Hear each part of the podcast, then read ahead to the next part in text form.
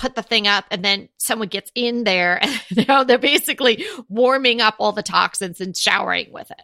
Well, you know, Ew. I remember in high school getting a new comforter for my bed, and uh, you know, we didn't air it out or anything. I didn't know about any of that. My parents didn't. We just took it out of the bag and put it on the bed, and I got pretty sick. I Oh, I no. realized, well, the scent. It was just.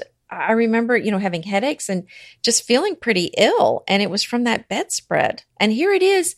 If it's got toxins in it, if it's on your bed on your bedding you're exposed to high you know levels of it for eight hours uninterrupted so that's something to think about is your bedding is your bedding uh, you know if you can get organic sheets um, you know natural fiber sheets for sure natural fiber bedding and just you know something that's dyed or treated in a way that it's not going to off gas like that Yeah. And if you can, they are super expensive, but if you're in the market for a new mattress, you might want to consider an organic brand of mattress. And if you don't have the budget for that or you don't need a new mattress right now, you can get yourself an organic uh, mattress cover.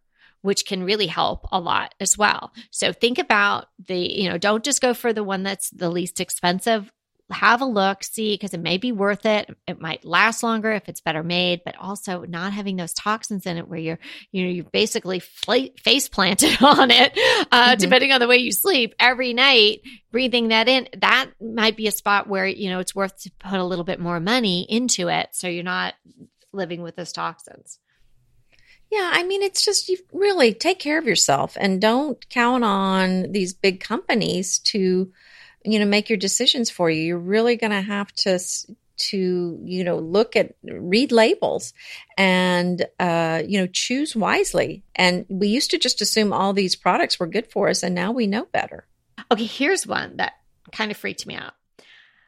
Dust bunnies are magnets for chemicals. i saw that and i had never heard that before I had didn't either. And, and I mean, you know we've got a collie dust bunnies. so this is bad in our house i am just constantly picking hair up yes, I have dust bunnies. I have hordes of them. I don't even know. I I mean, now I have dogs and stuff. But you do have three dogs but but Emmett doesn't shed. although if you put all three of your dogs together they wouldn't make one Molly. they're like a yeah they're a, like a fourth of a molly so yeah. yeah, So they don't. uh, You know, and one of them is uh, hypoallergenic. He doesn't shed at all. oh wow But I don't know. you. It, there's, it, any, Oh, I like to which- say it's like clean dust because it is like you pick it up and it almost looks like it almost looks like Horton Hears a Who. Like it's this little like you know like almost like a dandelion, you know, gone to seed. Like they're not. It's not like oh that's dirty, but I don't even know no, where all just this little, comes from. little little ball of hair uh, of hair. But you know, somebody in my family